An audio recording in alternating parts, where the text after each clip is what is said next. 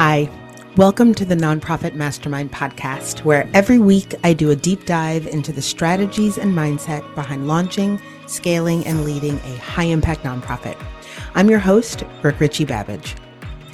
Working to make the world a more just and beautiful place is messy, complex, heart wrenching, and ultimately deeply joyful and fulfilling work. And none of us can do it alone.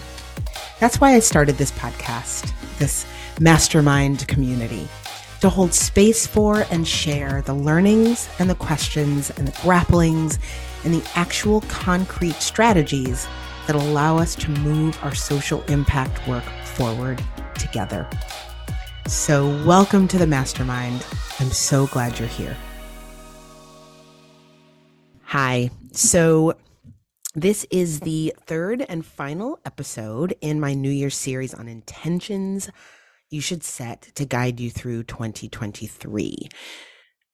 I want to start with a little recap of the difference between an intention and a goal because I think it's really important. I'm a huge goal person. There's been a lot of really interesting posts and content recently on LinkedIn, which is the platform that I love, my sort of social media platform go to. Really great conversation in the sort of community of social impact people around goal setting and setting goals versus committing you know committing to outcomes versus committing to processes. And i love that conversation because i actually think the distinction matters. So i love setting goals. Um, i think they are important for me as a way of clarifying what i'm trying to accomplish right? The outcomes that i want to achieve but I actually think the way that I navigate setting goals and then not feeling crappy about reality hitting and those goals sometimes shifting, right? Or morphing or nuance being added to those goals. Really staying away from the goals becoming a cage, particularly because I am someone who I'm very creative and I have lots of ideas. And so the goals really can't sort of cage me in. The way I avoid that is actually by setting intentions, by committing to how I want to work towards achieving the goal. So the goals are my lighthouse, but the intentions are my path to that lighthouse, sort of how, what processes I want to use.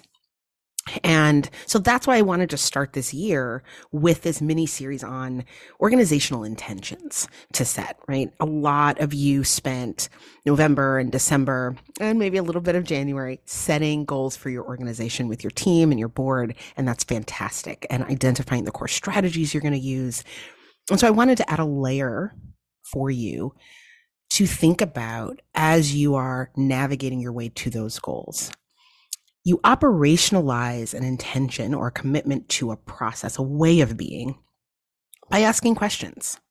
Questions like, what would it look like to work towards this goal if I centered X or Y or Z?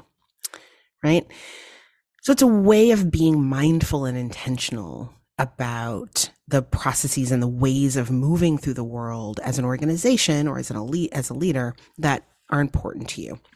Now, the first two intentions that I talked about in the series were adopting a network expansion orientation and asking yourself, what would it look like to carry out our programs, to run our operations if we applied a lens of network expansion?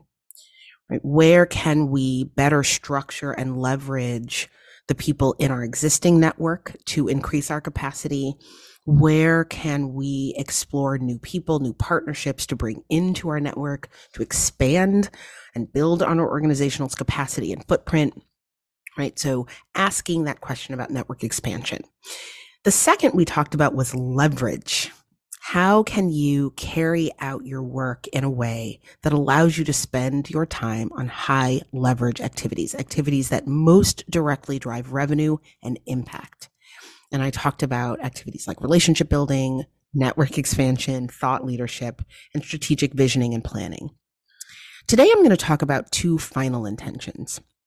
The first is let form follow function. And the second, and I'll talk about both of these, and the second is start with your mindset first. So let form follow function. What do I mean by this? Way too often, I find myself in conversations about boards and staff, especially with leaders who are stressed because they can't figure out how to make their board work the right way. And, and I put the right way in quotes. You can't see me, but I have air quotes. Or they've been told to hire a director of development, for example, if they want to have any hope of fundraising, but they can't figure out how to afford it or what they'll actually do with the other critical work that won't be covered because they're hiring this director of development before their ops person, for example, right? These are examples of putting form before function, of getting super caught up in the way that something like your board or your org chart is supposed to be structured rather than asking, what do we need to accomplish here? What is the function of this team? What is the function of this role? And then building the right structure in service of that end goal, in service of that function. Now, as you make your way through the year, this intention is sort of like air, right? Let it breathe into everything you do. Always ask yourself, am I starting with some preconceived idea of what this is supposed to look like, of what this program design process is supposed to look like, of what this board is supposed to look like, of what my leadership or my team are supposed to look like? Or am I starting with this question? Why do we have this board? Right? Why is why does this organization have this board, this group of people? What do we want this constellation of stakeholders mm-hmm. to do in service of our mission? What is their purpose? Okay, now that that's clear, what does that mean in terms of what the structure should look like? Do we even need committees?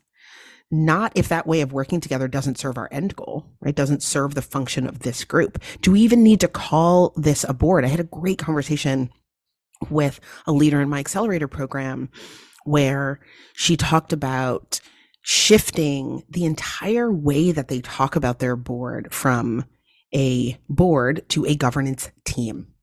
And that that language that messaging who is coming onto the board from their community that the function of that group is to help them be in a co-governance relationship that feels accountable to the communities that they are rooted in and serve. That's the function of that governance body. And so the structure had to reflect that right? They the committees that they have the way that they think about board leadership, etc. Do we need a communications person on our team? Like, this is a big one. People come to me and they're like, I've been told I need to hire a communications person. We need somebody to like own communications. Well, not if your strategic goals for the next year are about, say, community building or policy advocacy. Maybe your next hire needs to be a community manager or an advocacy coordinator or legislative research person, even if you don't know a single other organization that would structure its org chart the way you're thinking of structuring yours, that's okay. Maybe what's best for your organization looks different than what's best for any other organization. Always start with function first. Now, boards are where this most frequently comes up for the folks that I talk to. I have great conversation about this board, this idea of sort of board structure in an episode about liberatory governance that I did last summer. And I will include the link to that liberatory governance episode in the show notes. It is a fantastic, actually, one of my most frequently downloaded episodes. It's a great conversation about how to think about what we really care about, what the purpose is of a board, and then how do you think about structure in a way that follows that. So definitely check out that episode. I've also created a great free cheat sheet for you that highlights some of the key metrics that underscore everything for your board. This question about sort of what is a good board isn't about structure right? It's about how your board works together. How do you know your board is functioning in a healthy way? So I've pulled together the sort of key metrics or key questions to ask yourself about a high functioning board into a cheat sheet and you can download that at richiebabbage.com backslash healthy board. So the last intention that I want to highlight is actually a quick one. And it's why I'm folding it into this episode instead of doing an episode separately for this. It's a quick one, but it's a biggie and it actually has to do with all of the ones that I've talked about. Mindset matters. Right? That's the that's the that's the headline. The mindset that we bring into our leadership as we head into this year, as we head into this week or day, our mindset will determine the effectiveness of our strategies, of our growth, of our decisions. It lays the foundation for everything else that we do. I have become a student of mindset over the last five years.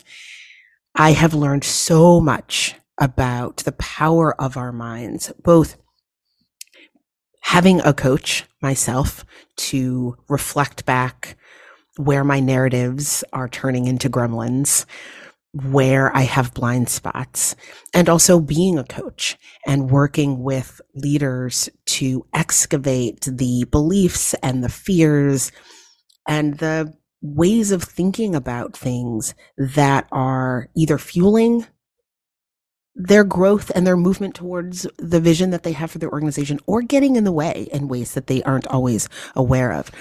And it almost always starts with mindset.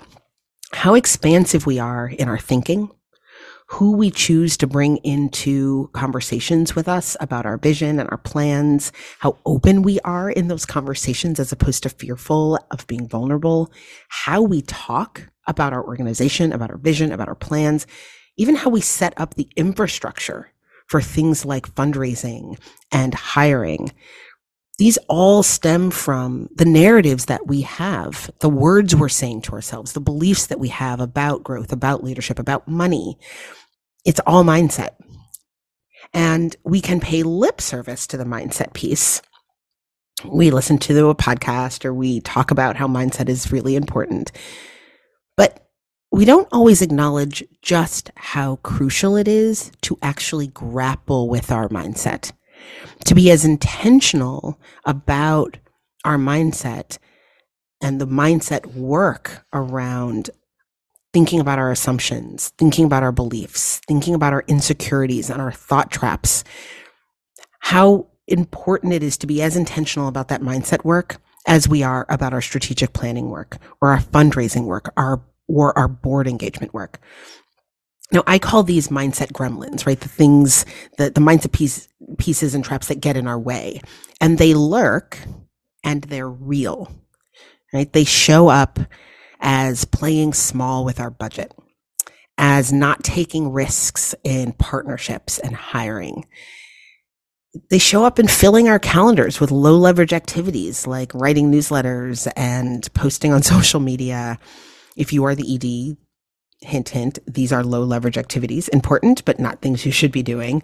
They show up as procrastinating or procrastinating, not delegating to our team, right? Not letting go of old habits and practices and pushing through whatever our growth edge is so that we can grow because our current habits and ways of doing things are familiar, right? And the new is scary. But here's the thing about mindset we can't achieve the incredible impact that we know our organizations are capable of if we don't engage with our mindset gremlins. So, my last recommended intention for 2023 is to be as intentional about your mindset work as you are about your fundraising, your leadership, your board engagement, your network expansion, all of the aspects of running your organization. So that's the end of this series. I hope this little series was informative and open your eyes to some of the anchoring questions that you can ask yourself as you work hard to achieve the goals that you've set for the year. As a brief recap, the questions that I recommend are what would this work and capacity for this work look like if we adopted a network expansion orientation? How can I best leverage my time as I approach this activity? Am I honoring the purpose and function of this group or team or activity? Or am I letting form dictate function? And finally, are there any mindset gremlins getting in my way here? What is the mindset work for me to do? What do I have to let go of if I want to continue to grow? Now, I'll include the links to the podcast conversation about liberatory governance that I mentioned and to the free board download in the show notes. I hope you have a great week, and I will see you back here next week for more Mastermind. Thank you for joining me for this week's episode of the Nonprofit Mastermind podcast. If you liked this podcast, I would also love for you to subscribe on Apple Spotify, or wherever you listen to your podcasts. And if you think that what we talk about here could benefit another leader in your life, please share with your friends. Finally, if you'd like more leadership in your life, you can sign up for my weekly five minute read Leadership Forward 321 newsletter. I send articles, resources, and inspiration every week curated around a leadership theme to help you lead your nonprofit better. You can sign up at richiebabbage.com backslash leadership forward 321. That's it for this week. Thank you for joining me, and I'll see you back here next week for more Mastermind.